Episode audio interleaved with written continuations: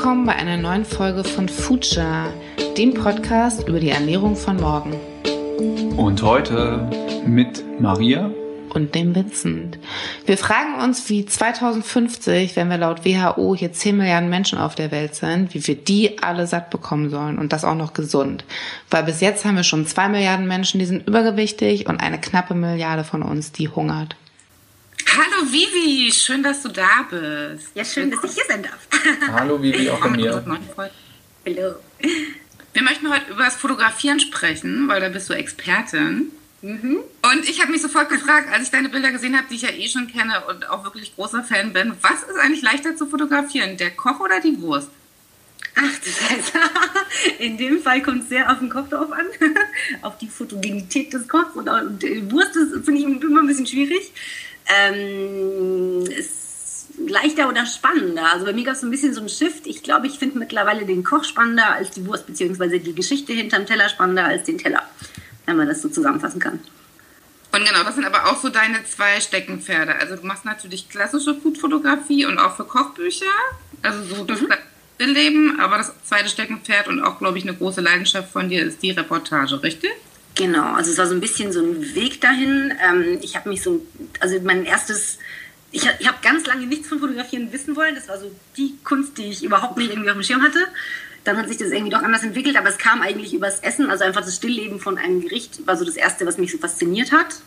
Und mittlerweile habe ich einfach gemerkt, das reicht einfach nicht, wenn man, wenn man die Geschichte erzählen will. Also eigentlich ist der Teller ja so die Spitze des Eisbergs oder halt der Endpunkt, aber eigentlich ist alles, was davor passieren muss, ist super wichtig und super spannend und ich habe immer wieder ähm, totale Freude daran, einfach da reinzugucken und auch eben diese Einblicke zu zeigen. Und genau es sind so ein bisschen meine zwei, meine zwei Bereiche sind eben ähm, Kochbuch, äh, Fotografie, also einfach ganz klassische Rezeptfotos, je nachdem verschiedene Bildsprachen, je nach Thema auch. Ähm, und, äh, und eben diese Reportage, die halt immer irgendwie mit Essen verbunden ist, also Herstellungsprozess oder irgendwie in der Küche oder eben auf dem Land, im Schlachthof, äh, diese ganzen Schritte davor, die man jetzt vielleicht nicht so ganz auf dem Schirm hat als Verbraucher. Genau.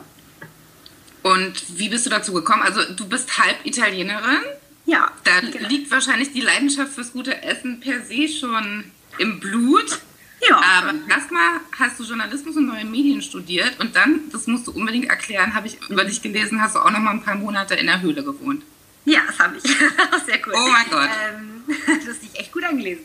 Ähm, also ich habe äh, eben Journalismus studiert, weil ich super gerne schreibe auch tatsächlich und neugierig bin und ähm, ja, irgendwie kam das dann dazu, dass ich dachte, das ist ein ganz cooles Studium, habe das gemacht, habe dann irgendwie gemerkt, dass ich in der Form das Schreiben doch nicht so toll finde, also dieses innerhalb von Parametern irgendwie äh, mich ausdrücken müssen und habe dann eigentlich so ein bisschen aus Zufällen des Lebens äh, einen Master dran gehängt äh, in Kommunikation für Kulturerbe. Also eigentlich ging es darum, dass man Museen dabei hilft, ihre Inhalte zu vermitteln auf eine einfache Sprache für den Besucher. Und ähm, auf, das habe ich damals in der Schweiz gemacht, im Tessin. Und dann, als dieses Studium fast fertig war, hieß es ja, ich muss ein Praktikum irgendwo machen. Und dann dachte ich mir damals, wenn ich jetzt nicht nochmal reise, dann kann ich nie wieder reisen so, oder dann muss ich ja arbeiten und dieses ganz normale Leben machen, dann ist es so ein Reisen aus. Und habe dann beschlossen, ich möchte mein Praktikum irgendwo im Ausland machen und habe ein bisschen gegoogelt, ein bisschen geguckt und habe ein Höhlenmuseum in Granada in Andalusien, äh, Spanien ähm, entdeckt und habe mir dann gedacht, wie cool. Also Hintergrund ist der, in dieser Gegend von Spanien bauen die Leute nicht nur in die Höhe, sondern oder die Ursprungsform des Baus ist halt in den Berg reinbuddeln und so eine Höhle daraus gewinnen. Mhm. Hat dann auch, also ist nicht nur buddeln, es ist schon mit viel Statik und, ähm, und so weiter verbunden, aber auf jeden Fall ist da so ein ganzes Viertel, wo halt die Leute in den Höhlen wohnen. Und dieses Museum handelt halt von diesem Leben in der Höhle. Und das fand ich halt total spannend. Also ich habe die angeschrieben und etliche andere Museen in Europa. Und dann haben halt nur die sich zurückgemeldet. Äh, und dann habe ich gedacht, okay, dann muss ich da halt hin. Also, ähm, Genau, und dann habe ich halt gedacht, okay, um die ganze Erfahrung irgendwie abzurunden, sollte ich vielleicht auch in so einer Höhle mal wohnen. Es ist ganz cool, hm, ich würde es jetzt auf Dauer nicht unbedingt machen. Ähm, das ist auch so ein bisschen so wie so ein Fuchsbau. Eigentlich lebst du nicht drin, du schläfst da und das, das andere, das weitere Leben findet eigentlich außerhalb von der Höhle statt. Es mhm. ist kein Ort, wo man jetzt irgendwie gemütlich auf dem Sofa sitzt und irgendwie, also es ist eher so ein ja, eine rudimentäre Art des, des Wohnens, trotzdem mit WLAN und mit Licht und allem Möglichen, aber es ist halt trotzdem irgendwie spannend. Genau, und dann bin ich ähm, irgendwie zwei Jahre in Spanien hängen geblieben, weil es einfach super schön ist dort und irgendwie der Lebensrhythmus äh, sehr entspannt und ja, das Wetter ist toll. Und genau, und, und da kam, glaube ich, so ein bisschen dieses erste Thema mit dem Fotografieren auf, eigentlich, weil ich gemerkt habe, okay, in diesem Bereich, also in diesem Museumskommunikationsbereich, gibt es nicht wirklich Stellen für das, was ich gelernt hatte. Hm. Ähm, und dann kam so der Plan B, immer gern gekocht und, und, und Leute oder Gastgeber gewesen in irgendeiner Form und habe ich dann, dann habe ich halt irgendwie mit der Idee gespielt, ein Catering aufzumachen. Und dann habe ich halt irgendwie, ja, weil ich wahrscheinlich visuell veranlagt bin, erstmal überlegt, wie würde das denn aussehen? Und dann habe ich halt angefangen, diese Fotos zu machen. Und so kam es eigentlich zum Fotografieren von Essen. Also eigentlich, weil ich das, dieses Essen zeigen wollte, um es zu verkaufen, sage ich mal. Und, ähm, und darüber kam ich dann äh, zum Food Photo Festival. Ähm, das ist ein Festival, was alle zwei Jahre in, äh, früher was in Spanien eben stattgefunden hat und jetzt mittlerweile in Dänemark. Und da versammeln sich halt so die ganzen Koryphäen der Food-Fotografie. Und dann bin ich halt hingefahren und mir das angeschaut und habe mir gedacht, boah, das ist total die coole Form von Kunst eigentlich. Und wenn ich nochmal was lernen sollte, könnte, dann würde ich das lernen. Und habe in dem Moment nie gedacht, dass es wirklich passiert. Und dann ähm, habe ich halt irgendwie weitergeübt und weitergemacht und ähm, bin dann inzwischen dann nach München gezogen. Und irgendwie hat sich dann ergeben, dass es wirklich mein Beruf wurde. Also so kann Aber du hast einfach selber super viel fotografiert. Das war so Learning by Doing, oder bist du noch? Ja, also ich habe selber, ich habe mir dann irgendwann, ich glaube, das ist ungefähr vor zehn Jahren wahrscheinlich gewesen oder neun Jahren, dann so eine etwas ordentlichere Kamera gekauft und dann habe ich halt immer wieder, nee, ich habe ich hab so einen, so einen Anfänger-Workshop irgendwie gemacht, so einen halben Tag und dann halt super viel ausprobiert, super viel rumgelesen, also einfach, ja, ich glaube, du lernst halt Sachen beim Machen und, und dann immer wieder ähm, kleine Fortbildungen irgendwie gemacht, aber so die Fotoausbildung habe ich halt nicht. Deswegen ähm, war es auch lange Zeit so, dass ich dachte, boah, ich kann es eigentlich gar nicht, weil ich habe es ja nicht offiziell gelernt, deswegen kann ich ja nicht so arbeiten. Und dann hat sich halt ergeben, dass ich für eine Agentur gearbeitet habe. Und die haben dann irgendwann plötzlich gesagt, hey, guck mal, das bist du, geh da mal hin und mach da mal Fotos. Und ich so, ja. Und dann, ähm, ja, habe ich es aber doch irgendwie doch hinbekommen. Hat irgendwie geklappt. Genau. Und, und jetzt bist du quasi eine der Koryphäen, die du vor zehn Jahren noch äh, auf dem Festival gewonnen hast. Es gibt noch sehr, sehr, sehr viel krasse Koryphäen und ich gucke auch immer so hoch und denke mir so, okay, irgendwann es, es geht ja auch gar nicht darum, Koryphäe zu sein. Es geht ja, also mir geht es darum, dass ich halt, ich finde es schön, wenn ich wüsste, meine Bildsprache ist erkennbar und ich, vor allem geht es mir darum, dass ich halt Projekte machen kann, die spannend sind. Und ich glaube halt, je mehr man dich irgendwie kennt, desto mehr kommst du halt an solche Projekte, die ich halt einfach inhaltlich gut finde und wo ich das Gefühl habe, ich bereichere die Welt irgendwie ein bisschen damit so. Es ist nicht nur so, den Burger für McDonalds zu fotografieren, was ich glaube ich nicht tun möchte, sondern eher zu sagen, ich zeige eine kleine Realität, die irgendwie ein cooles Beispiel ist oder, oder zeigt den Verbrauchern, wo die Sachen herkommen und was passiert und warum Lebensmittel kosten, was sie kosten oder kosten sollten, was sie kosten sollten und so weiter. Also so ein bisschen, dass sich das gut anfühlt und richtig anfühlt. Das ist so das Wichtigste, glaube ich. Und genau, du hast schon gesagt, deine Bildsprache, wie wir sind ja jetzt nur im Ohr. Was, mhm. Wie würdest du das beschreiben, Leuten? Die sofort natürlich googeln werden und auf deinen schönen Instagram-Account gehen. Aber. das ist aber so schlimm, weil andere sagen, ich habe eine Bildsprache, ich selber kann es nicht so ganz klar äh, definieren. Ich glaube, also wenn es um Gerichte oder um Essen geht, ähm, ist es mir halt wichtig, dass ich ähm, versuche, nicht mein Ego ins Bild mit reinzupacken. Im Sinne von, ähm, ich könnte jetzt tausend Sachen machen, um zu zeigen, wie toll ich fotografieren kann. Und dabei geht das Essen und der Teller total unter. Oder ich kann sagen, okay, warte mal, das ist das, was ich habe, dieses Gericht. Das sieht in der Form toll aus. Ich muss da gar nicht so viel drum rumbauen oder irgendwelche, keine Ahnung, Requisite rumstellen oder, sondern ich bin eher, glaube ich, ein bisschen klarer und reduzierter, auch mit der Zeit immer mehr geworden irgendwie. Mhm. Ähm, weil ich da irgendwie, ich denke mir halt so, das Bild ist eine Bühne, mit der ich was präsentiere, was jemand anderes gemacht hat. Also in dem Fall ist für mich der Koch, der, ich sag mal, Künstler, der halt was gemacht hat und mir, es geht eigentlich nur darum, dass ich das in ein schönes Licht rücke und das schön präsentieren kann und dass es halt im Vordergrund steht und nicht meine, meine Arbeit da irgendwie davor prescht irgendwie.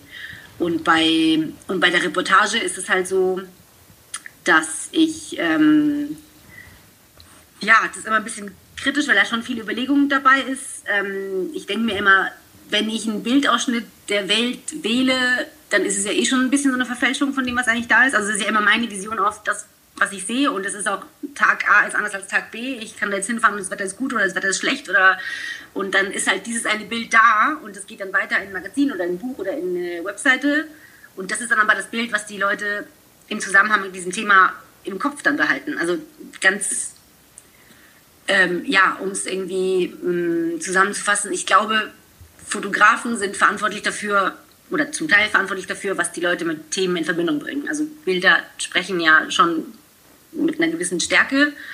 Und, ähm, und ich denke halt, wenn ich zum Beispiel eine Serie mache übers Ernten von irgendwas, dann werden die Leute, wenn sie diese Bilder sehen, im Nachhinein denken, ah, Ernte sieht so und so und so aus. Das heißt, wenn ich da jetzt ein Bild abgebe, wo der Erntehelfer, keine Ahnung, schlecht gelaunt ist, dann ist es anders, als wenn er jetzt irgendwie lächelt, als wenn er im Regen steht, als wenn er irgendwie voller Matsch ist, als wenn er, weiß nicht, mit den Erdbeeren jongliert. Also es sind halt verschiedene Sachen.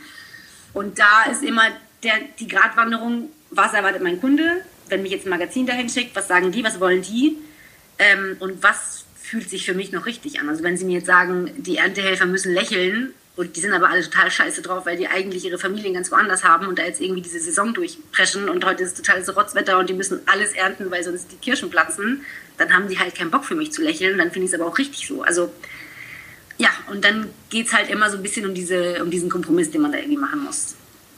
Genauso wie bei ja, unangenehmen Bildern. Wie sehr hilft es mir, wenn sie so unangenehm sind, dass es keiner mehr sehen will? So. Also ein gutes Beispiel dafür ist ja vermutlich, was du ansprichst, deine eine tolle Reportage aus dem Schlachthaus. Im mhm. Übrigen ein guter Link nochmal auf unsere Folge 3 mit Thomas Winacker. Genau. Den ich auch, Schlachter und Metzgermeister. Der Titel ist schon genial. Ich liebe ihn. Morgens um vier stirbt das Schnitzel. Ja. Kannst du da nochmal zu der Entstehungsgeschichte was sagen? Und ich glaube, da hast du, selbst wenn die Bilder, die waren schon krass, aber du meinst wahrscheinlich nicht zu eklig.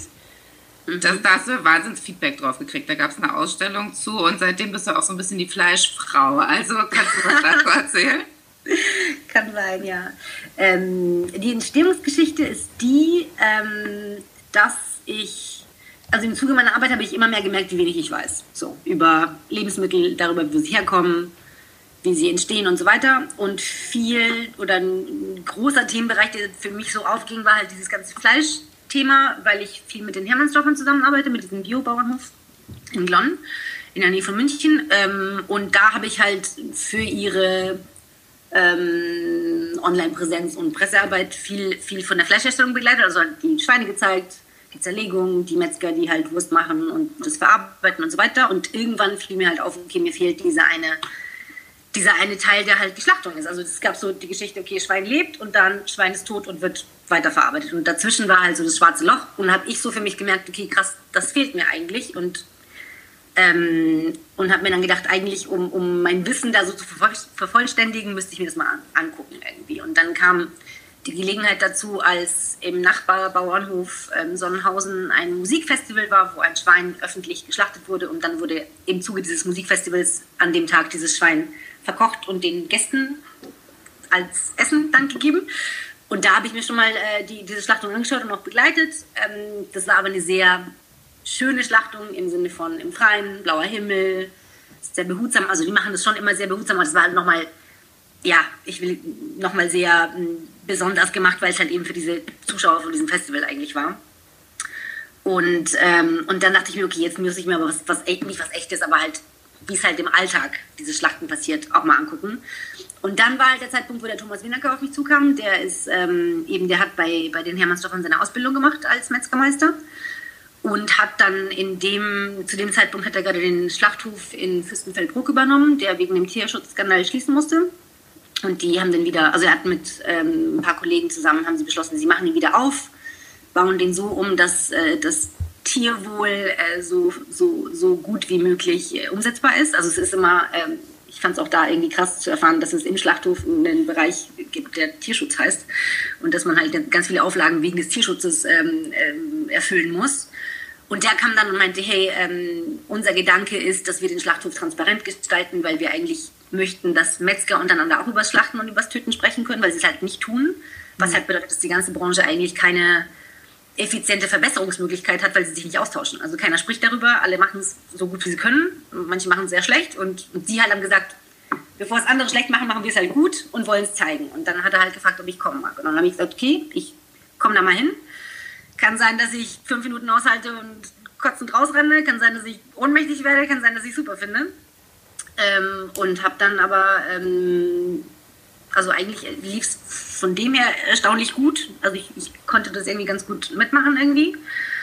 und habe aber dann eben, also was ich dann erstaunlich und schön fand, war, dass ich halt während dieser ganzen, diesen ganzen Prozess, also ich war glaube ich insgesamt drei, vier Mal da, erstmal beim Aufbauen, dann nochmal zum Angucken, als es dann offen war und dann einmal bei der Schaf- und Rinderschlachtung, einmal bei der Schweineschlachtung.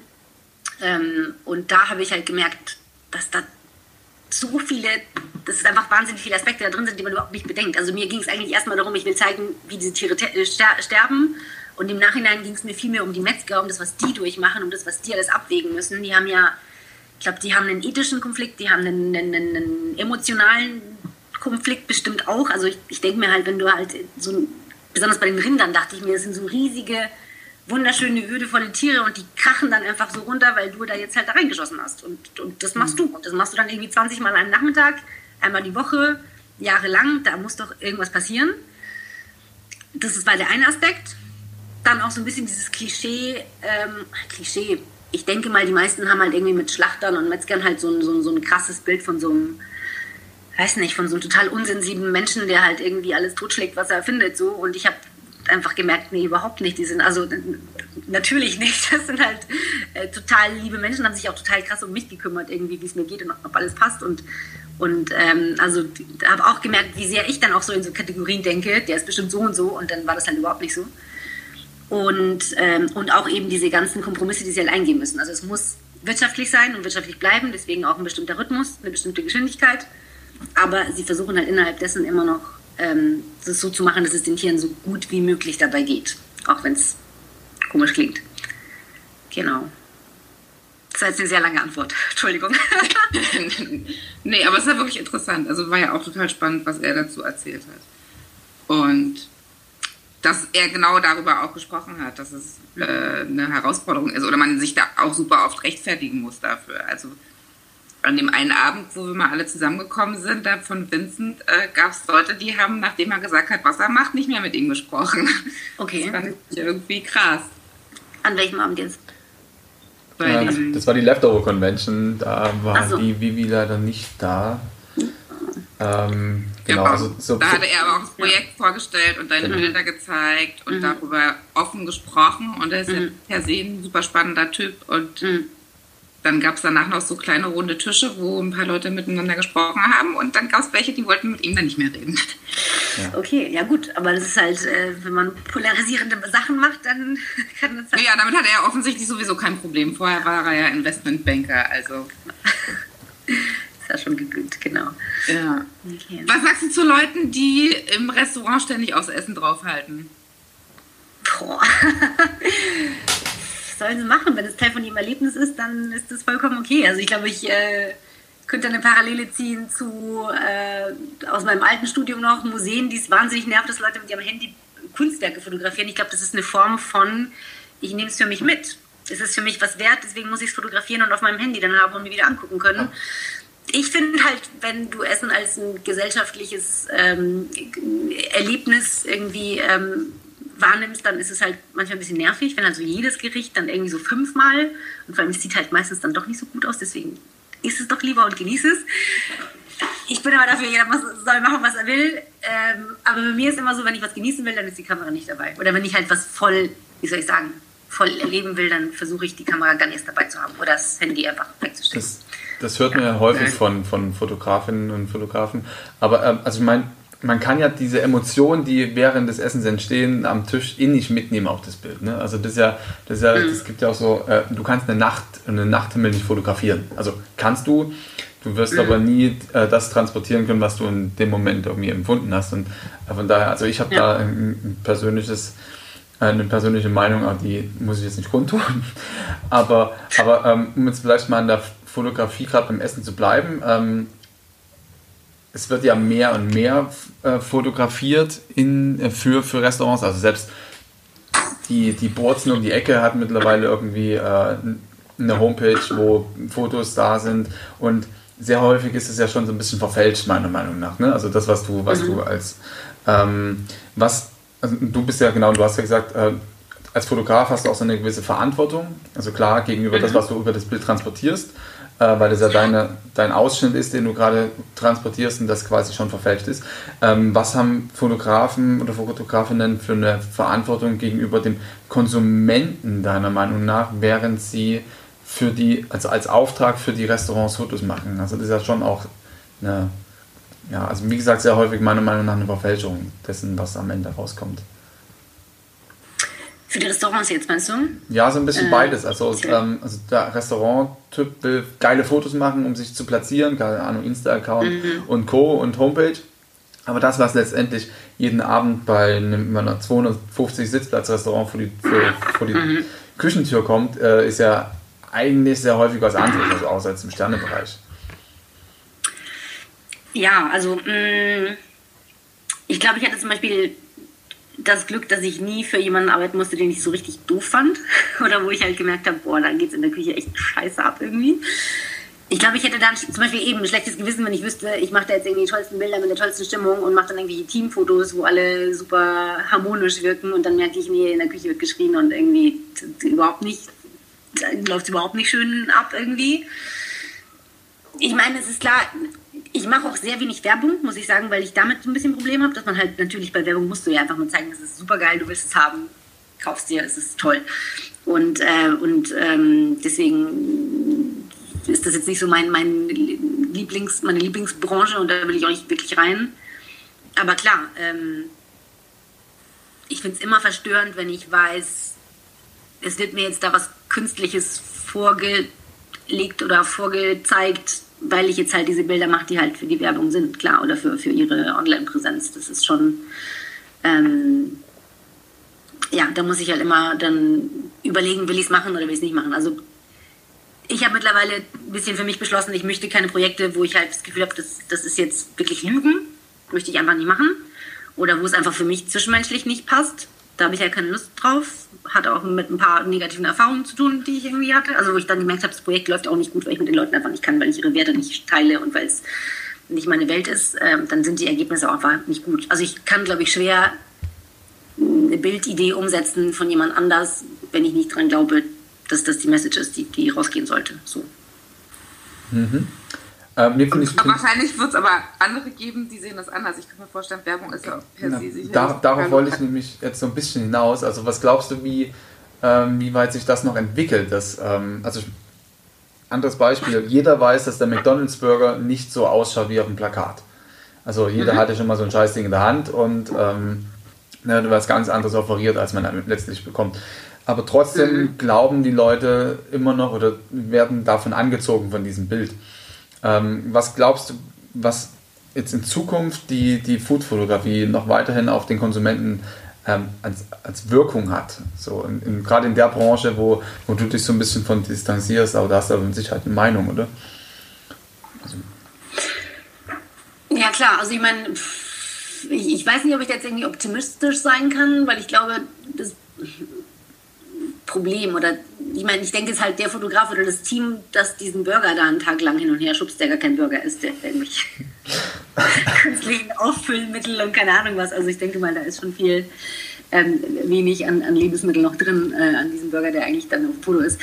Ähm, da ist es halt einfach, ich glaube, das ist einfach eine Sache von Verständnis von, deinem, von deiner Arbeit, von deinem Handwerk. Also wenn du jetzt sagst, äh, ich mache jetzt einfach mal Hirn aus, Autopilot an oder Auftrag ist der, ich führe durch, Punkt. Ich denke nicht drüber nach, was dann damit passiert, ähm, dann, dann wird es halt immer Leute geben, die das machen werden und die den, und, und ich, das ist ja auch, also ich, lustigerweise die gleiche Requisiten verleiht Dame, zu der ich gehe, verleiht auch demjenigen, der in Deutschland den McDonalds Burger, weil es, die sind ja ganz krass gebrieft und die müssen den ja genauso machen wie in anderen Ländern. Das ist so ein Standard Bildsprachen ähm, Briefing für diese Burger und für diese ganzen Produkte, dass die halt überall gleich aussehen.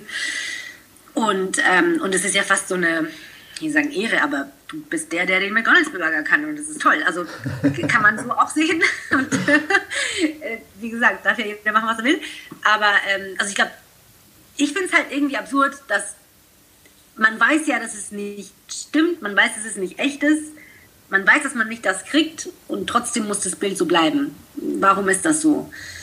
Weil wir uns alle wahrscheinlich gerne irgendwo anders, gedanklich irgendwo anders hinträumen, weil wir gerne in Bildwelten schwelgen, die irgendwie irgendwas versprechen, was dann nicht wirklich eintritt. Aber vielleicht ist es so ein, ich, ich darf mal zwei Sekunden lang denken, das wäre alles super geil und super schön und super nachhaltig und, und eigentlich gar nicht so böse. Oder und, und dann und dann passt es dann wahrscheinlich auch. Also ich glaube, allgemein ist das wir sind so ein bisschen in so einer Bubble, wo wir halt viel über Essen und, und, und, und Zusammenhänge nachdenken. Ich glaube, die meisten tun es halt einfach nicht. Ich glaube, da ist einfach ganz viel, wir sehen das alles, weil wir also tief drin stecken, vielleicht nicht, aber ich glaube, die meisten Leute denken nicht so viel drüber nach und, und dann wirkt halt so ein Bild einfach, weil auch kein, kein, keine kritische Gegenüber oder Auseinandersetzung damit ist. Das ist einfach, ich nehme es irgendwie wahr und es läuft so mit und und wir sehen ja eh ganz viel am Tag und dann, und dann ist das einfach so ein, ein weiteres Bild und, und es wird einfach ohne nachzudenken irgendwie angenommen. Und so funktioniert es wahrscheinlich. Und wird auch noch eine Weile so funktionieren. Hm? Und wird auch noch eine Weile so funktionieren demnach. Ja, wahrscheinlich. Also ich meine, ich habe hm, Genau, also ich, ich, hatte einmal von einem, von einem Kollegen, äh, der auch in der, in der Food-Magazin-Branche äh, arbeitet, ähm, hatte ich einen ganz coolen Ansatz irgendwie erfahren, weil, weil ich mich schon, ich habe immer wieder schon den Konflikt, dass ich halt sage, hey, diese einen Bilder für dieses eine Magazin, die sind dann schon hier sehr hochpoliert und sehr perfekt und eigentlich bin ich ja eher so für dieses Unperfekte und Roughe. Und dann habe ich ein bisschen Konflikt mit mir selber gehabt und, und was der halt dann meinte ist, du musst eigentlich ins System rein und das von innen hacken. Also arbeite für die, aber bring halt so ein bisschen und es ist ja auch so ein Schrittchenweise annähern. Du kannst ja nicht irgendwie die Welt von heute auf morgen umkrempeln und sagen, hey, nee, ab jetzt zeige ich euch nur die ehrlichen Bilder und die sind dann schockierend, die sind dann krass, weil dann, dann kommst du ja auch nicht damit durch. Ich glaube, wenn du so peu à peu äh, ein bisschen was veränderst am Blickwinkel und, und an, an, genau, am, am, Status quo, will ich jetzt mal sagen, ähm, und dann halt das Glück hast, dass du halt auch für Kunden arbeiten kannst, die eine Reichweite haben, dann, dann hilft es ja auch. Also es ist ja nicht immer, sich von denen zu distanzieren, sondern zu sagen, ich arbeite mit denen zusammen und vielleicht bringe ich die ja auch ein bisschen dazu, dass sie sagen, hey, lass mal ein bisschen ehrlicher werden, lass mal ein bisschen ähm, dass wir ein bisschen mehr realitätsnah bleiben und den Lesern das auch oder den Betrachtern das auch ein bisschen so mit, mitgeben. Also eben nicht von heute auf morgen die komplette Bildsprache um, umschmeißen, das hilft auch keinem, aber das irgendwie so nach und nach und immer wieder was einstreuen, finde ich, glaube ich, ist, glaube ich, ein ganz guter Weg. Ist ein sehr sanfter Weg, aber vielleicht Mühsam. der nach langfristig auch. So. Genau. Das ist ein guter Punkt die Bildsprache, wie die sich verändert. Also ich finde es mal super witzig. Ich liebe so Vintage-Kochbücher mhm. aus den 70er, 80er, 90ern. Und man sagt ja immer so Mode und Fotografie, den sieht man das ihr Jahrzehnt an. Was kommt denn jetzt nach der Schieferplatte und dem drapierten Stofftuch? Boah. ähm, ah, ich glaube, ich habe kurz gedacht, es kommt so eine ganz knatschbunte 70er-Jahre-Phase. So mit krassen Mustern und irgendwie Knallfarben und so. Vielleicht war die auch teilweise ein bisschen da. Also für mich kommt, für mich kommt Reduktion, also ich weiß nicht, wenn man sich auch irgendwie Foodblogs oder auch viele Kochbücher anschaut, früher war ja ganz, ganz viel, es waren ja irgendwie tausend Tässchen und Tellerchen und, und, und Requisiten überall im Bild. Jetzt ist es, glaube ich, immer weniger, also immer klarer. Und ich glaube, also wenn ich mir für die Menschheit wünsche, dass sie ein bisschen runterkommt und ein bisschen mehr sich aufs Wesentliche konzentriert, dann würde ich mir halt wünschen, dass die Bildsprache auch in die Richtung geht, dass man einfach sagt, es wird alles ein bisschen ruhiger, dass man sich so, wenn man sich Bilder anschaut, dass man so ein bisschen so eine Ruhe findet, dass man sich so ein bisschen eben ähm, entspannen kann oder, oder dass es äh, angenehmer wird und nicht so und nicht so ja, die Welt wuselt eh schon genug und wir haben eh schon genug Beschallung und, und, äh, und Input, der die ganze Zeit kommt, dass da, dass da so ein bisschen mehr Ruhe reinkommt. Und dass man vielleicht auch so ein bisschen wieder dieses sich länger auf was fokussieren irgendwie ähm, wieder zurückkommen kann. Das ist ja auch so ein bisschen bei, bei Filmen, die, war ja früh, die waren ja früher viel, viel, viel langsamer. Also die Szenen waren viel länger. Und jetzt ist ja alles so bam, bam, bam, bam, bam. Und du kannst dir so einen alten Film fast gar nicht mehr anschauen, du bist hibbelig. Und da denke ich mir, eigentlich sind wir falsch, nicht der Film. Also es ist einfach ähm, auch so eine, so eine Ruhe, die man wieder finden könnte, fände ich gut. Und das, diese Ruhe würde ja dann auch bedeuten, dass wir achtsamer mit vielen anderen Dingen auch umgehen. Also mit, mit unserem kompletten, ähm, unserer kompletten Umwelt und, und Leben. Dass wir da einfach paar Schritte zurückgehen. Und findest du das, also was ich ja ziemlich beeindruckend finde, sind schon so Signature-Looks. Also keine Ahnung, nimm ein Donna Hay Kochbuch, also du weißt sofort bei dem Bild, das mhm. ist Donna Hay. Mhm. Magst du sowas, wenn das so relativ klar ist? Oder denkst du, nee, eigentlich sollten die Leute schon noch mal ein bisschen experimentierfreudiger sein und sich immer wieder neu erfinden? Also gibt es so Grenzen bei der Foodfotografie oder versuchst du die dauerhaft zu sprengen? Äh, Ähm, nee, es ist schon so, dass man halt immer wieder, man guckt schon immer wieder, dass es nicht, also ich zumindest finde, wenn es immer gleich aussieht, ist es irgendwann langweilig. Also es ist natürlich einfach zu sagen, okay, ich habe jetzt einen Stil gefunden, den mögen die Leute, der verkauft sich gut, den mache ich jetzt einfach weiter. Ich finde es A langweilig, weil ich halt immer wieder das Gleiche machen muss. Und B äh, finde ich, dass man sich ja auch äh, selber weiterentwickelt, noch einen Geschmack weiterentwickelt. Man sieht ja immer wieder neue Sachen und neue Bildsprachen und neuen Input. Ähm, und ich finde es ja auch immer wieder spannend, dass man auch aus verschiedenen anderen Branchen ähm, Input bekommen kann. Ich habe zum Beispiel eine gute Freundin, ist Innenarchitektin und die hat, macht Bühnenbild und dann, und dann sehe ich ihre Sachen, die eigentlich nichts mit meiner Arbeit zu tun haben, aber dann kriege ich irgendwelche Ideen, weil ich, was weiß ich, ein Bühnenbild aus Papier sehe und denke mir dann, cool, da könnte ich irgendwie mit Papier hm, irgendwas machen. Also es ist schon schön, wenn man sich auch bereichern und befruchten lässt von, von, ähm, von dem, was man sieht. Und ich denke halt auch immer, oder ich finde es immer wieder spannend, wenn man eine Bildsprache entwickelt, die halt auch zum Thema passt. Also die halt das Thema unterstützt. Natürlich kann man seinen eigenen ähm, Stil, glaube ich, nicht grundsätzlich verändern, weil man bleibt ja der gleiche Mensch, aber dass man halt so ein bisschen die, die Bildsprache auch dem Thema anpasst, damit es unterstützt wird. Also zum Beispiel beim, beim Leftover-Kochbuch, bei dem ähm, eben von Vincent, mit Vincent zusammen ähm, äh, gemacht. Da haben wir lange überlegt, was ist eine gute Bildsprache, um eben unsere Message äh, drüber zu bringen, nicht nur das Essen zu zeigen, sondern auch so ein bisschen so darunter noch so eine Grundstimmung zu legen. Und da ging es eben darum, so ein minimalistisches Leben mit wenig, weniger ist mehr, du brauchst nicht so viel, du kannst diesen Ballast ablegen und deswegen viel hell, viel Weißraum, viel Luft ähm, und, ähm, und das finde ich funktioniert ganz gut. Wenn du dann, das muss ja nicht offensichtlich sein, es kommt ja einfach, es läuft ja so mit. Also du guckst dir das Buch an und bekommst hoffentlich ein Gefühl dafür durch diese Bilder. Und da habt ihr einen coolen Abend zusammen gemacht. Ihr hattet so ein Pop-up-Dinner an einem Abend. Mhm. Die Bilder sind ja wiederum das totale Gegenteil. Das war ja so ganz düster und super mhm. opulent. Mhm. Kannst du mhm. davon noch mal kurz erzählen? Das ist die Eintagsfliege.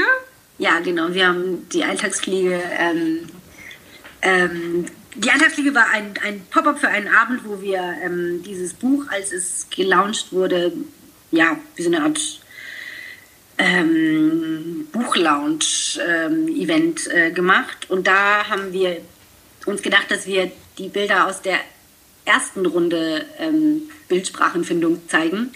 Ähm, genau, also wir haben lange überlegt, wie wir dieses Thema überhaupt ähm, vermitteln oder wie wir das Bild, äh, dieses Thema ähm, in Bildern umsetzen. Und die erste Idee, ähm, ja, lang brainstormen und irgendwie oft getroffen und irgendwie nachgedacht, weil Reste sind ja jetzt nicht so fotogen, würde ich mal sagen. Ähm, und dann haben wir uns als erstes überlegt, ähm, wenn wir denken, was macht gerade die Menschheit? Die Menschheit ist gerade voll am ähm, konsumieren und nutzen und, und feiern und tun und essen und trinken und machen und dann bleibt alles stehen und liegen und die Welt vergammelt und keiner checkt. So, und deswegen haben wir dann ähm, äh, gedacht, das ist eine coole Bildsprache. Also es ist eine coole Bildsprache auf jeden Fall und haben uns halt gedacht, wir setzen das so um, dass wir wirklich verschimmelte Lebensmittel äh, zeigen oder zeigen, was passieren würde, wenn wir uns nicht um unsere Reste kümmern würden. Das heißt, wir hatten also lange Tafeln mit so ganz opulenten ähm, Requisiten und Kerzenständern und Weingläsern und, äh, und, Geschirr mit Goldrand und halt aber dieses verschimmelte Essen im Kontrast dazu da drauf und sehr dunkel und sehr düster, auch so ein bisschen, ja, dieses, dieses Böse und, und wir waren da auch so total sauer auf die Welt und ja, das muss so richtig fies sein. Und ähm, das Shooting war natürlich auch mit viel Gestank und äh, abenteuerlich äh, auf jeden Fall. Und dann haben wir halt in der Phase, wo, wo, es darum ging, einen Verlag zu finden, gemerkt, oder der Verlag, für den wir uns dann entschieden haben, der Umschau, Umschau Verlag, ähm, haben wir einfach im Gespräch ähm, gemerkt, okay, die Bildsprache passt ihnen nicht oder der Vertrieb, das ist ja dann auch so, da gibt es ja Leute, die sagen, das verkauft sich, das verkauft sich nicht, hat dann ein bisschen davon abgeraten, da so krass unterwegs zu sein. Und wir sollen doch lieber irgendwie ein bisschen positiver uns orientieren. Und dann haben wir auch, und wenn du halt überlegst, okay, wenn mir jemand, der im Verkauf, in dem Fall im Marketing von diesem Buch halt mehr Erfahrung hat, mir sagt, hey, mit den Bildern verkauft es einfach nicht, dann muss halt überlegen, okay, aber ich will ja eigentlich, dass dieses Buch in die Welt kommt, dass es möglichst viele Leute sehen und lesen, weil es ist ja eigentlich die Veränderung, die ich bewirken will. Und dann haben wir uns halt dafür entschieden, dass wir doch so eine sehr positive und sehr helle und sehr freundliche Bildsprache benutzen, aber trotzdem halt die Nachricht darunter ist ja die gleiche. Mhm. Ich schmeiß nicht so viel weg, nur war das halt, ich glaube, Bilder A, also diese dunklen, waren eher so, du Arsch, äh, machst gerade die Welt kaputt. Und Phase B war, hey, guck mal, so und so könntest du leben, das wäre super, dann würde es der Welt besser gehen.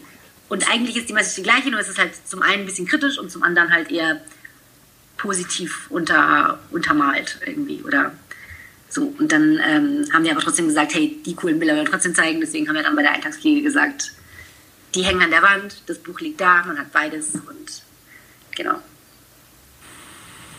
Gibt es denn, also die Food-Fotografen-Szene, würde ich mhm. jetzt mal unterstellen, zumindest die der Erfolgreichen, die ist ja schon überschaubar in Deutschland. Kennt ihr euch? Tauscht man sich da aus oder ist das eher so ein Konkurrenzding? Oder? Mm, also im Allgemeinen würde ich sagen, man kennt sich eher. Also auch ich muss sagen, dieses, dieses Festival, wo ich dann auch immer wieder war, wo dann alles anfing, wo ich letztes Jahr dann auch einen Preis gewonnen habe, was total cool war. Aber das, ähm, das hat sehr viel dazu beigetragen, dass es so einen Zusammenhalt der Szene gibt irgendwie. Es ist ein deutscher Foodfotograf, der in Barcelona lebt, schon seit mehreren Jahren. Und der hat es ins Leben gerufen. Der hat gesagt, hey, ich möchte gerne irgendeinen Ort haben, wo wir uns austauschen können weil man ja doch, also als Freiberufler oder Selbstständiger arbeitest du ja eigentlich immer für dich. Also du wurschtelst da so in deiner, in deiner Ecke so vor dich hin und hast eigentlich nie so einen so einen fairen Austausch. Und, ähm, und ich finde es, also mein Gedanke ist immer, man nimmt ja dem anderen keine, oder Konkurrenzdenken sowieso finde ich bescheuert, weil ich halt denke, jeder hat seine Kunden, die zu einem passen und jeder ähm, hat genug Arbeit. Ich glaube, im Bereich Food sowieso, da ist ja der Hype immer noch am Anhalten. Ähm, und deswegen, also auf diesem Festival habe ich viele kennengelernt. Äh, bei einigen, wo ich jetzt, die ich jetzt nicht da getroffen habe, wo ich aber die Arbeit schätze, ist so ein bisschen so ein loser Kontakt da, auch über Instagram, auch über irgendwie, ja, soziale Medien sieht man schon, wer was macht und wie und, und ich habe da auch, also ich finde es immer wieder schön, wenn man sich so ein bisschen in, in, Kontakt hält und irgendwie auch mal ein Feedback zu einem Projekt gibt. Also es gibt ja total viele richtig coole Projekte, wo ich dann auch gerne mal hinschreibe und sage so, hey, voll geil, sieht mega aus, Glückwunsch. Und dann schreibt man so ein bisschen hin und her. Also man, man kennt sich und ich glaube, ich fände es, glaube ich, gut, wenn man sich noch ein bisschen mehr austauschen würde, so auch ähm, ja, auch so ein bisschen um die Branche zusammenzuhalten. Ähm, aber vielleicht muss man das einfach noch ein bisschen mehr anschubsen. So, zum Beispiel auch was, was äh, die Beziehung mit Kunden als tun, äh, an, angeht. Also ich habe immer wieder das Gefühl, auch da in der Branche geht es immer schneller. Du musst immer schneller arbeiten, ähm, kriegst immer weniger Budget und dann sind halt natürlich auch die Endergebnisse oder die Tiefgründigkeit der Endergebnisse ähm, leiden natürlich auch drunter. Und da könnte man zum Beispiel kollektiv sagen, man macht da ein bisschen was dagegen oder versucht da ein bisschen dagegen zu halten. Das wäre vielleicht ganz gut. Wie viel Zeit, also ich meine, es geht ja allen gerade tendenziell schlecht und auch die Buchverlage stöhnen. Mhm. Mhm. Wie viel Zeit hat man als Fotograf jetzt zum Beispiel aktuell noch für so ein Kochbuch? Also das ist das Thema eigentlich ähm, hat man irgendwann kommt eine E-Mail, da steht drin, worum es geht. Hast du Bock zu machen? Budget ist so und so viel. Und Budget kann von 5.000 bis 25.000, je nach Verlag, je nach, ähm, weiß nicht, Schätzung des Vertriebs, keine Ahnung, ähm, also kann sehr variabel sein. Ähm, und dann ist es bei mir eigentlich so, ich habe dann irgendwann eine Deadline, wo ich halt die Sachen abgeben muss. Wenn es jetzt eine Studioproduktion ist, dann ist es wirklich so, ich muss mir mein Team zusammenfinden. Einer kocht, der andere macht das Styling oder ich mache das Styling selber, also die Requisiten. Äh, und dann muss ich einfach gucken, dass ich innerhalb von diesem Zeitraum diesen Job erledige und abgebe. Bei anderen Sachen muss ich halt äh, mich koordinieren mit anderen Leuten, zum Beispiel wenn es eine Reportage ist oder wenn ich irgendwo hinreisen muss und so weiter. Aber an sich liegt es an mir zu sagen, wie viel Zeit ist mir dieses Geld wert. So, das ist so ein bisschen der Punkt. Und, ähm, und da habe ich einfach jetzt für mich ja, beschlossen oder mh, mm, ich habe mittlerweile einfach ein schlechtes Gefühl, wenn ich das einfach durchhämmer und merke, das Ergebnis könnte besser sein. Also dann kann ich manchmal so gut dahinter stehen, wenn ich einfach merke, ich habe das jetzt irgendwie in drei Wochen durchgepeitscht, weil die Kohle halt nicht so viel war. Andererseits ich, könnte ich auch sagen, es ist eigentlich Quatsch, meinem Kunden was Endgeiles abzuliefern, wenn er so wenig bezahlt. Dann sollte ich lieber das, äh, das Level niedriger halten, aber ich, kann, ich habe einfach kein gutes Gewissen dabei. Mm, es ist so ein bisschen so eine Mischkalkulation. Also es ist, glaube ich, auch davon abhängig, ähm, wenn du zum Beispiel ein Projekt hast, Beispiel, ich habe während dem letzten Jahr ein super cooles Kochbuch machen dürfen. Das ist mit der Victoria Fuchs aus dem Spielweg Romantik Hotel im Schwarzwald. Und die kommt aus so einer Jäger-Dynastie. Also alle sind Jäger, Vater, Freund, Onkel, alle. Und sie ist so eine Wild, ähm, oder ist Wildköchin und macht so einen ganz coolen modernen Twist mit asiatisch und hat es so ein bisschen neu erfunden. Und, und da kam eben ungefähr letztes Jahr um die Zeit die Anfrage, ob ich es machen will. Ja, ja, klar, auf jeden Fall. Und da war eh schon klar, wir müssen eigentlich ein Jahr lang arbeiten, weil wir halt den ganzen Jahr Jahreslauf mitnehmen wollen und die ganzen Tiere, die man zu verschiedenen Zeitpunkten jagen kann. Und die Zutaten sollen ja auch saisonal bleiben. Und ich habe mir dann eigentlich gedacht, also weil dieses Buch eine Reportage und ein Rezeptteil beinhaltet, ähm, habe ich mir gedacht, das ist eigentlich totaler Quatsch, wenn ich da jetzt irgendwie einmal im Monat einen halben Tag da bin. Eigentlich muss ich mir einfach Zeit nehmen, mit auf die Jagd gehen, gucken, wie diese Jagd läuft. Und auch da habe ich gemerkt, das ist so eine Welt für sich. Ich habe überhaupt keine Ahnung. Ich mache dann Bilder, dann zeige ich sie. Dann sieht sie der Vater von der Vicky, der halt krasser Jäger und, und Wildkoch ist und sagt dann irgendwelche Sachen aus diesem ganzen Jägerkodex zum Beispiel, die ich überhaupt nicht auf dem Schirm habe. Sowas wie, wann darfst du dir ein Geweih hinhängen oder nicht, wenn du es gejagt hast oder geschossen hast. Wenn nicht, dann sollst du es lasten. Oder lauter Sachen, die ich halt einfach nicht weiß, wo es dann wieder, wo ich wieder merke, wie, wie sehr ich was verfälschen könnte, wenn ich jetzt einfach hinfahren würde, meinen Job machen und sagen, oh, das sieht geil aus, mache ich Foto, gebe ich ab, wird abgedruckt. Und ich habe aber überhaupt nicht verstanden, worum es geht. Und da war es mir einfach wichtig zu sagen, nee, ich nehme mir die Zeit, bin einfach länger da jedes Mal ähm, und mache einfach alles mit, was die so machen und dann habe ich erst ein Gefühl dafür. Und dann habe ich auch ein gutes Gewissen zu sagen, ich zeige eure Welt und habe halbwegs verstanden, worum es geht. Und da habe ich eigentlich für das Projekt, ich glaube, die Kalkulation ist katastrophal, aber es ist ein Projekt geworden. Also es kommt auch sehr bald raus. Es ist richtig schön und ja, und das ist eine gute Mischung aus, wir zeigen, wie es reell ist. Es ist nicht zu krass, es sind auch ein paar tote Tiere natürlich drin, die vielleicht um die wir auch ein bisschen kämpfen mussten, dass sie rein dürfen. Aber ich bin sehr froh, weil ich halt jetzt merke, wie wenig ich am Anfang wusste und, und eben, ähm, dass wir uns da Zeit genommen haben, war einfach super, einfach um, um, ja, um das Verständnis zu haben, es dann so weiterzugeben oder so zu übersetzen. Genau. Und deswegen ist die Frage des Honorars und der Kalkulation immer sehr kritisch. Ich glaube, es hat einfach mit dem eigenen Gewissen zu tun.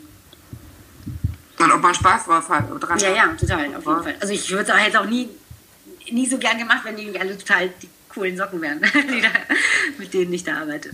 Äh, wenn wir ganz kurz beim Buchmarkt so bleiben, also machst du ja nur auch recht viele, oder nicht viel, also schon, schon das eine oder andere. Ähm, mhm. Wo gibt es deiner Meinung nach deine Entwicklung? Also wird es mehr Richtung, äh, also in den letzten 20 oder 10 Jahren gab es ja mehr so Kochbuch inklusive Reportage, so jetzt auch wie, wie du es gerade beschrieben hast. Ähm, mhm. Und es, wir überschlagen uns ja immer noch mit diesen äh, 0815 Kochbüchern, also wenn man jetzt bei Hugendubel reingeht oder sowas oder bei, mhm. bei den einschlägigen Buchhändlern. Ähm, Gibt es da, glaubst du, äh, auch einen eine, eine Richtungwechsel, Richtung mehr Inhalt in Kochbücher, weniger einfach nur äh, Tomatensugo-Rezept? Auf jeden Fall. Also ich glaube, das ist, ich glaube, du kannst fast gar nicht mehr ein Kochbuch machen, wo nur Rezepte drin sind.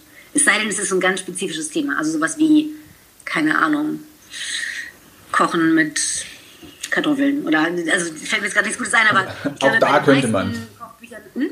Auch da könnte man eine wundervolle Reportage draus machen. Ja, ja klar, auf jeden Fall. Also eben, also ich glaube, die meisten Verlage wollen jetzt eigentlich, dass da immer so eine Geschichte mit dabei ist, was ich immer ein bisschen schwierig finde, wenn es dann irgendwie auf Biegen und Brechen eine Geschichte dabei sein muss, die es eigentlich mhm. gar nicht gibt. Das ist dann so, da ist aber keine Story, warum müssen wir eine finden? Ähm, aber ja, also ich glaube, es ist immer mehr, dass du halt dem Leser dann so einen Mehrwert geben willst, indem du halt noch eine Geschichte, eine Geschichte dazu erzählst. Deswegen ähm, sind halt alle Geschichten, die eh schon von sich so besonderer sind, natürlich ähm, verkaufen sich leichter oder ziehen mehr Aufmerksamkeit auf sich. Ähm, und es wird immer schwieriger, wenn, wenn jemand einfach, einfach nur kocht, das dann irgendwie ähm, ja, auch weiterzubringen, weil dann meistens Vertrieb oder, oder ja, Marketingabteilung sagen könnte, ja, nee, nur Rezepte ist eigentlich zu langweilig. So. Also ehrlich gesagt, glaube ich, das ist halt auch mal die Berechtigung, warum druckt man das noch in der heutigen mhm. Zeit? Weil mhm. auch online, ich meine, wie viele Seiten gibt es auch so gruseliges Durcheinander wie Chefkoch. Also da findet man dann alles, da gibt, wird nichts zu erklärt und dann gibt es irgendwie mhm. noch ein paar Sternchen zu. Aber ich glaube, vielen Leuten reicht das erstmal, wenn die jetzt mal kurz auf so einer Suche nach einem Rezept sind. Und ich glaube, mittlerweile verkaufen sich logischerweise diese konzeptigen Sachen, weil die Leute, das ist ja der Gegentrend, die haben Bock auf dieses Haptische, die wollen wirklich tollen Print für mhm. den ja auch 40 Euro ausgeben, aber dann wollen die eben auch noch ein bisschen Geschichte und Feeling dazu kaufen und eben nicht nur X mhm. Rezepte. Mhm. Ja. Gibt es da in der, in der Zukunft auch irgendwie noch Entwicklung Richtung ähm, Bild. Ähm, Maria hatte eine Vorbesprechung bei uns noch so was von Bewegtbild geschrieben. Ähm, mhm. Gibt es da irgendwie Sachen, die jetzt passieren in den nächsten 10, 15 Jahren oder 5, ähm, was es nochmal, ich sag mal in Anführungsstrichen, äh, spannender macht für den Buchkonsumenten? Ähm, also es, ich hatte vor kurzem ein Gespräch, da ging es darum, ähm, ach, wie war denn das? Also es wurden ja jetzt äh, nach, nach der ganzen oder im Zuge dieser Corona-Krise sind ja, ist ja der Buchmarkt auch so ein bisschen ähm, natürlich auch gelitten. Da wurden ja viele Titel auch jetzt verschoben, weil einfach der Handel gesagt hat, sie nehmen nicht mehr so Titel an, weil einfach die Leute jetzt gerade nicht so viel dafür ausgeben und weil auch ein bisschen ähm, natürlich ähm, der Markt ein bisschen ruhiger gehalten wird. Und da hatten wir eben das Gespräch wegen einem Buch, ähm, wo ich auch mitgewirkt habe, was erst nächstes Jahr rauskommt. Ähm, unsere tolle Bali-Reportage.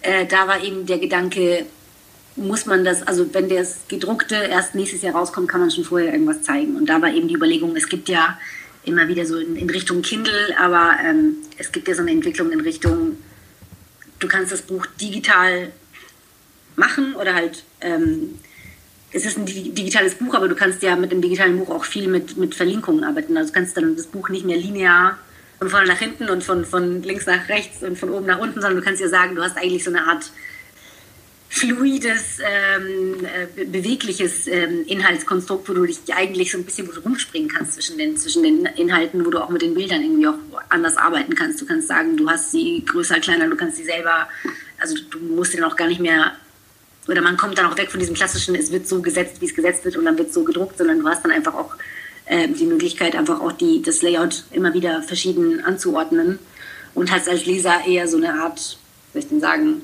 Navigationserlebnis mehr als so ein Blättererlebnis. Die Individualisierung des Kochbuchs, so äh, wie, wie du deine genau. eigenen Nikes äh, schneidern kannst, kannst du quasi dein, dein Themenkochbuch layouten. Ja, also du kannst Sachen rausschmeißen, die du nicht gut findest. Du kannst die unangenehmen Bilder rauskicken, die keine Ahnung. Also das war so eine Überlegung. Ich weiß nicht, wie weit, wie weit sowas ist und wie sehr sowas schon benutzt wird, aber ähm, ich fände es schade um, um, um, das Buch. Also ich meine, das Buch ist ja immer noch ein tolles, ähm, ja, genau. Einfach ein, ein, ein, ein Ding zum, zum Liebhaben und zum, und zum haptischen Erlebnis. Und ich finde, das Digitale hat dann immer so eine, so eine Kälte und ja, so ein. Also auch beruhigend. Ja. Also ich finde, ich find, äh, wenn man so ein analoges Buch in der Hand hat äh, und drin blättert, riecht, liest, das hat irgendwas äh, wesentlich mhm. Beruhigenderes als wenn ich jetzt acht mhm. Stunden auf meinem ähm, Laptop rumhack oder dann auf meinem äh, drei mhm. Stunden im Kindle rumlese. Ja. ja. Ähm, also ich würde es auch vermissen, äh, oder ich, nee, also ich glaube, wir werden es nicht vermissen, weil ich glaube, ich glaube, Buch bleibt immer, gibt es noch genug. Ähm, aber es wird wahrscheinlich auch dann so einen, so einen zweiten, dritten Weg geben, oder? Gerade auch im Kochbuchbereich. Wahrscheinlich. Also ich bin gespannt, ob man sich da irgendwie ja, auch im Zuge der Krise, ob da jetzt irgendwelche neue Erkenntnisse gekommen sind, äh, ob man das doch nochmal irgendwie strukturell verändert. Also ich fände es eben schon gut. Vielleicht könnte es sein, dass es einen Shift gibt in Richtung weniger Kochbücher, aber dafür irgendwie hochwertiger. Ja, bitte. Oder das wäre auch. ich finde es auch immer wieder schade, wenn es dann irgendwie heißt, ja, Verkaufspreis wird dann der und der sein. Und dann denke ich mir so, hey, wo wollt ihr, wie, was soll das funktionieren? Also die Begründung ist immer, dann ist es zugänglicher. Meine, mein Gedanke ist eher, da muss das ganze Team sich noch mehr einarbeiten für weniger. Und, äh, und ich glaube auch, das ganz bescheuerterweise, der, bei sowas ist dann der Preis auch irgendwie so eine, so eine, so eine Wahrnehmung von Wert. Genau, also, absolut. Ich glaube, absurderweise ist bei Produkten der Preis Wahrnehmung von Wert. Bei Lebensmitteln ist es manchmal anders. Da sind die Leute irgendwie nicht so bereit, viel zu bezahlen. Bei einem Buch ist eher so, oh, es ist teuer, deswegen muss es geil sein keine Ahnung, was da im Kopf vorgeht, warum man so funktioniert. Aber eben, also ich wäre dafür, dass man sagt, man hat ja vielleicht nicht mehr so viele, vielleicht nicht mehr so, ähm, ich sagen, beliebige Themen. Das gibt es ja nicht. Es gibt ja immer jemanden, der es interessant findet. Aber ja, dass man vielleicht sagt, auch da arbeitet man irgendwie hochwertiger und auch, ich würde mir wünschen, auch mit mehr Zeit für die Projekte. Aber also braucht man das hundertste Pasta oder das tausendste Pasta-Buch, wenn es so random ist. Ne? Also es gibt genau, ja, ja, genau. Ja. Mhm. Gibt es denn so auf dem internationalen Markt, also seien es jetzt Länder, was weiß ich, muss immer an Skandinavien denken, wenn es ums mhm. Kochen allgemein geht, aber eben auch vom Look Oder auch bestimmte Kollegen auf internationalem Level, wo du sagst, die sind auf jeden Fall Vorreiter, die sind spannend, die sollte man beobachten? Da guckst du oft hin. Hm, also ich gucke jetzt nicht gezielt irgendwie in eine Richtung. Oder Agenturen. Es gibt ja mit Sicherheit auch ein paar coole Food-Agenturen. Gestern hatten wir das erst mit Sweet Sneak. Also die sind auch ja, ja, ja, Ladies da in Kopenhagen. Ja, ja, total. Ähm, oh, dieses Trendscouten finde ich immer sehr schwierig. Also ich meine, es ist ja auch immer... Du kannst auch sagen, es ist Quatsch. Hm? Hm? Du kannst auch sagen, es ist Quatsch. Nee, nee, es ist nicht Quatsch, aber ich glaube, es ist immer so die Frage, ob das Sinn macht im Sinne von, also klar kann man Gefühle bekommen, okay, wo kommt jetzt der nächste Trend her oder, oder woher kommen jetzt die spannenden neuen Input, Inputs, Inputte, wie das heißt, aber... Ja, Input äh, einfach. äh, genau, aber ich glaube, du kannst jede Geschichte irgendwie spannend gestalten, wenn die einen spannenden Kern hat. Also wenn du jetzt irgendwie sagst, hey, ich habe jemanden kennengelernt, der in, was weiß ich, der hintersten Ecke von Rumänien ein geiles Food-Konzept hat, dann, wenn du den halt geil präsentierst, dann kann der auch Trend werden, obwohl da vorher, vorher niemand was drüber gemacht hat in der Ecke oder irgendwie so. Also ich, mh, mm, klar wird man nochmal neugieriger, weil man sieht, boah, jetzt sind alle gerade in Peru unterwegs und gucken sich an, was damit Mais passiert oder was damit äh, den einheimischen Sorten und, und, und ähm, kleinen, kleinen äh, Anbauflächen passiert. Aber ich weiß nicht, also mir ploppen eher so die Themen zu oder mir, mir es ist eher so ein, so, so ein Zweigweg. Ich finde es immer schwierig, wenn ich dann so von null irgendwo anders hinspringe, weil es jetzt gerade so das Trendthema ist. Ich finde es immer, bei mir war es immer so, es hat ein Thema zum nächsten geführt. Also es ging vom Schlachten zum Schlachthof, zur, zum Fleisch, zum Jagen und jetzt wahrscheinlich zum, weiß nicht, Kijime, Schlachten von Fischen und dann zu Hühnern. Ich weiß es nicht, aber ja, ich habe dann eher so meinen eigenen Fluss von, von was ich spannend finde und ich glaube, es ist oder mein Versuch wäre es, ähm, Leuten eine Stimme zu geben, die halt vielleicht sonst nicht wirklich so sichtbar wären. Und wenn da eh schon ein Trend ist, dann muss es ja, muss es, muss es ja nicht ich machen. So. Dann ist da, ist da eh schon jemand. Das machen die. also Trendreiten muss ja nicht zwingend immer zu Erfolg führen. Ne? Also man kann ja, man kann ja auch äh, den Trend oder eine gute Sache durch einen Trend kaputt machen. Also man ist einmal in der Ernährungsbranche sehr häufig. Äh, Avocado mhm. ist per se ein gutes Produkt. Ähm, jetzt ist es zum Trend seit ein paar, äh, mhm. über einem Jahrzehnt. Ähm, ja. Alles kaputt. Ja, Quinoa ist genauso, Waschnüsse, die ganzen Sachen. Also, das, mhm. genau, also ich glaube auch, das ist ganz cool, wenn man so seinen eigenen Flow hat, ähm, sich von Thema, Themenwelt zu Themenwelt zu bewegen. Ähm, mhm. Geht mir sehr ähnlich. Gut, ähm, Maria? Ehrlich gesagt, ich wäre jetzt soweit ja. fein. Also ich hätte jetzt noch so eine Anti-Frage, die finde ich aber irgendwie dann doch doof. Ich wollte noch fragen, weil wir jetzt hatten, ist so ein Hype, Hype, Hype und auch bei Instagram läuft ja Food immer wahnsinnig gut, aber ob der mal irgendwann vorbei ist oder vielleicht ob dieser Einheitsbrei, ehrlich gesagt, ich finde halt schon, also zum Beispiel, wenn ich jetzt Instagram nehme und ich gucke mir die ganzen Foodblogger da an, also es gibt welche, die finde ich großartig, Krautkopf zum Beispiel, die haben auch so eine ganz krasse eigene Sprache, aber dann mhm. gibt es so ganz viele, die sind so total random und die langweilen mich so. Also da gehe ich auf den Account, sehe, der ist jetzt irgendwie schön gemacht, aber ich finde, der sieht einfach aus wie 100 andere. Mhm. Und ich dann denke, so ein bisschen mehr Diversität oder vielleicht auch einfach Spezialisierung. Wirklich, es gibt ja dann auch, was weiß ich, dann sind die Leute mittlerweile schon vegan und Zero Waste oder so mhm. in einem. Mhm. Also, ob das einfach noch nischiger wird oder. Also, diese Trend, die, diese krasse Präsenz von Essen, meinst du, ob das, ob das äh, weiterhin so anhält oder ob, ja. ob das nächste heiße Ding kommt? Äh, Finde ich eigentlich gut. Also, ich glaube, das Ding ist, ähm, ja, vor allem diese ganzen Slow Living und Entschleunigungs- oder wie man es auch nennen will, diese ganzen ähm, Achtsams Achtsamkeitsgeschichten rund ums Essen, die ja super sind. Ich finde es ich find's cool, wenn man äh, die Verbraucher dazu inspiriert, dass sie ein bisschen äh, achtsamer mit, mit, mit den Lebensmitteln umgehen sollten.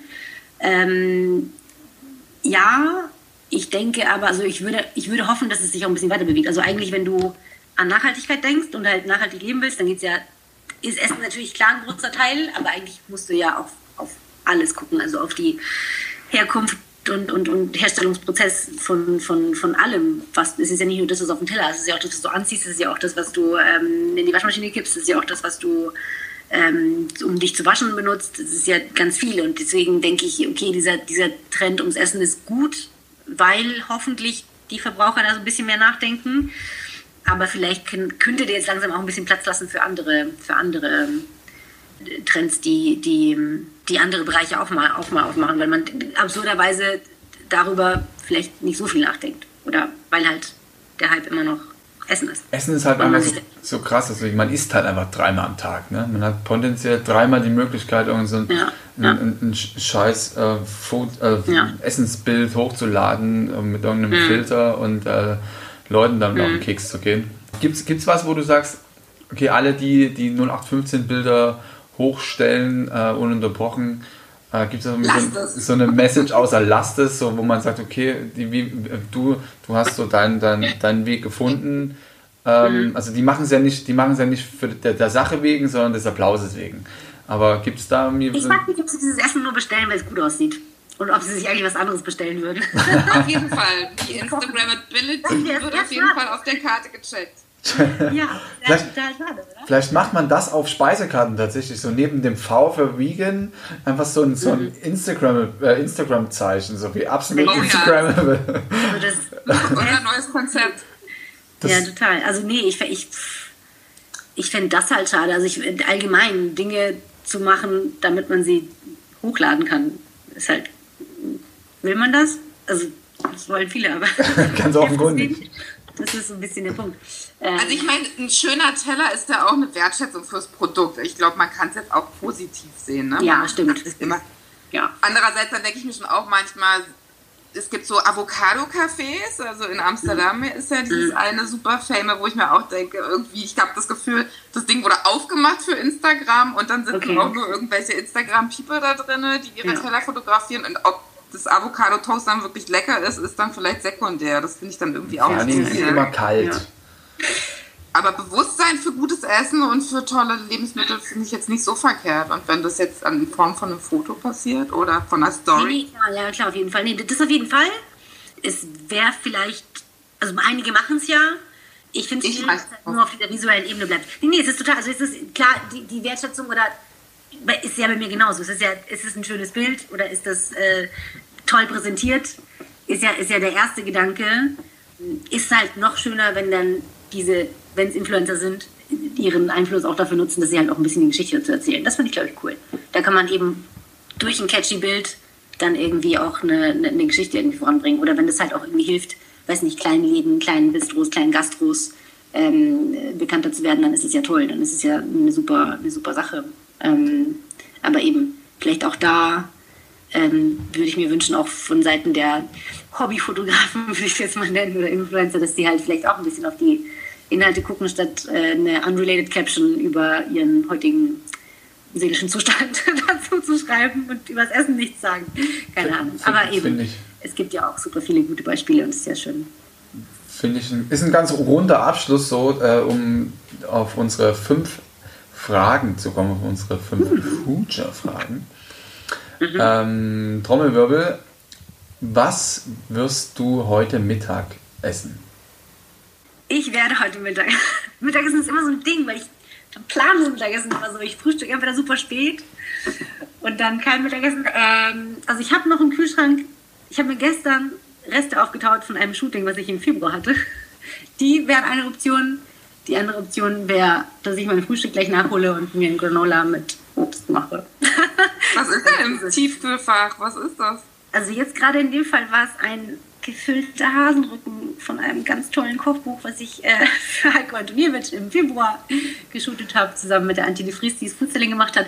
Und da sage ich immer, äh, wenn wir es nicht irgendwie schaffen, dass wir das an die Nachbarn verteilen, an die Freunde, dann friere ich einfach alles weg. Und dann habe ich immer so kleine Portionchen, die ich mir immer so auftauen kann, so übers Jahr. Und jetzt, ähm, genau. So ein gefüllter Hasenrücken ist doch eigentlich ganz eingängig. Das ist, ist ganz nett, ja. Oh Gott, wie kannst du davon bitte ein Foto machen, was wir veröffentlichen dürfen? Bitte. Das wäre super witzig. Ja. Also nur, nur so für Instagram, um, okay. um da mal wieder beim Thema Foodfotos zu sein. Ähm, wie wird dein Mittagessen 2050 ausschauen? Ähm, also, ich glaube oder ich hoffe, dass ich will nicht sagen, dass es immer oder ja, die eine Option wäre, es wird immer futuristischer. Wir haben dann irgendwelches äh, In-vitro-Fleisch In und die ganzen Geschichten, glaube ich, nicht so ganz dran. Ich weiß auch nicht, ob Insekten bei uns ankommen werden und diese ganzen Dinge, die gerade so aufploppen. Ich glaube ja eher, dass wir ein bisschen mehr zurückgehen sollten. Also pflanzenbasierter, Fleisch ist noch was Besonderes. Thema hatten wir eigentlich immer wieder auch im Gespräch mit Vincent, aber ähm, dass wir vielleicht, ähm, wie soll ich das denn sagen? Ja, einfach uns mehr pflanzlich ernähren und äh, tierische Produkte eher in einem Prozentsatz weniger konsumieren und vielleicht anders erleben. Und ja, vielleicht auch weniger beiläufiges Essen. Also dieses im Vorbeigehen noch das und das und das und die drei Mahlzeiten werden dann 15, sondern ich fände es gut, wenn man so ein bisschen wieder so dieses klassische Frühstück, Mittag, Abend. Und ja, auf jeden Fall, ich denke, pflanzliches wäre die Zukunft. dann, genau. dann, dann, hast du äh, der folgende, die folgende Frage, die Antwort ein bisschen vor, äh, vorweg schon gegriffen, die da wäre, mhm. wie könnte die, äh, das Mittagessen 2050 für 10 Milliarden ausschauen? Also wie, wie ernähren wir uns? Aber ähm, das hast du, glaube ich, gerade schon ganz gut zusammengefasst. Mhm. Ja. Ähm, dann ja. würde ich über diese Frage einfach springen und dich fragen, mhm. um sich so zu ernähren, wie du es gerade zusammengefasst hast, was müsste sich eher ändern? Das System oder die, der Konsument? Nein, der Konsument ändert, ändert das System. Also wenn der Konsument es richtig macht, dann wird er bewirken, dass das System sich ändert. Hoff, hofft man so. Also je nachdem, was er halt kauft, wird ja hoffentlich das System sich darauf anpassen. Ähm, also klar wäre es auch cool, wenn das System von sich aus sagen würde, wir machen mal Sachen anders, aber ich glaube, das wird schwierig. Power to also the people glaub, quasi. Wir haben eher Macht. so, was kaufe ich heute, was unterstütze ich damit? Eigentlich ganz einfach. Cool. Ja. Und last but not least, nenne drei vielversprechende Lebensmittel für die Zukunft. Boah, das ist super schwierig. Drei habe ich nicht. also ich glaube auf jeden Fall ähm, mehr Artenvielfalt, also alles an, an Sorten, die am Untergehen sind oder die, die wieder neu entdeckt werden könnten, ähm, sind vielversprechend, hoffentlich kann jetzt gar keine futuristischen abgefahrenen Sachen nennen. Ich bin eher dafür, dass muss man ja nicht abgefahren so sein. Also was Humas gegessen haben. Das finde ich, glaube ich, gut. Also sehr, sehr häufig ähm, muss man ja gar nicht in die Ferne schweifen. Ne? Also ja, genau. Ja. Also eigentlich vielleicht ja eben wieder wieder entdecken, was, was, was hier ähm, wächst. Ich war vor kurzem geflasht, wie viel in der Stadt auch wächst, also wie viel du sammeln kannst in, in, irgendwelchen, in irgendwelchen Parks. Zum Beispiel, dass du da unterwegs? Waldmeister aus, das wusste ich gar nicht, sowas dass man halt, ja, vielleicht auch mehr Wildes, einfach mehr Gesammeltes, was gar nicht irgendjemand anbauen muss, sondern ich weiß, hey, cool, das Kraut kann ich essen, das pflücke ich jetzt und habe ich einen Salat. Sowas wäre auf jeden Fall auch eine Option. Genau. Ich habe mich nicht vorbereitet auf diese Frage. Das ist überhaupt nicht gemacht. Dann, dann nehmen wir das mit. Also äh, alte Sorten und wild wachsen, das ist ja, also, ist ja relativ breit. Ähm, nee, dann sind, wir, dann sind wir auch schon durch quasi, ne? Mit mhm. unserer Stunde. Äh, Krass, ich war so aufgeregt für, für das. ja, habe ich doch gesagt, nicht aufgeregt sein. Nee, cool. Äh, dann würde ich sagen, äh, sagen wir Danke und bedanken uns bei Vivi ja. ganz recht herzlich, dass sie sich die Danke Zeit genommen euch. hat. Vielen Dank. Danke allen, die zugehört haben bis jetzt, bisher.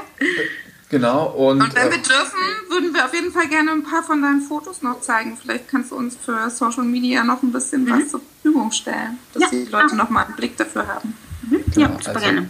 Stay tuned und uh, watch out for Bibis Fotos. In diesem Sinne yes. äh, sagen wir Tschüss, oder? Jo, ja, vielen Dank. Cool, danke, danke euch. Ciao. Ciao. So, das war's mal wieder mit einer Folge Future. Schön, dass du dabei warst. Wenn du irgendwie Anregungen hast oder meinst, du kennst wen, den wir unbedingt mal vors Mikrofon holen sollten, äh, schreib uns einfach. Und hinterlass uns natürlich super gerne eine Bewertung, vertag uns, schenk uns Sterne und drück den Abo-Button. Vielen Dank fürs Zuhören. Bis zum nächsten Mal. Bis die Tage.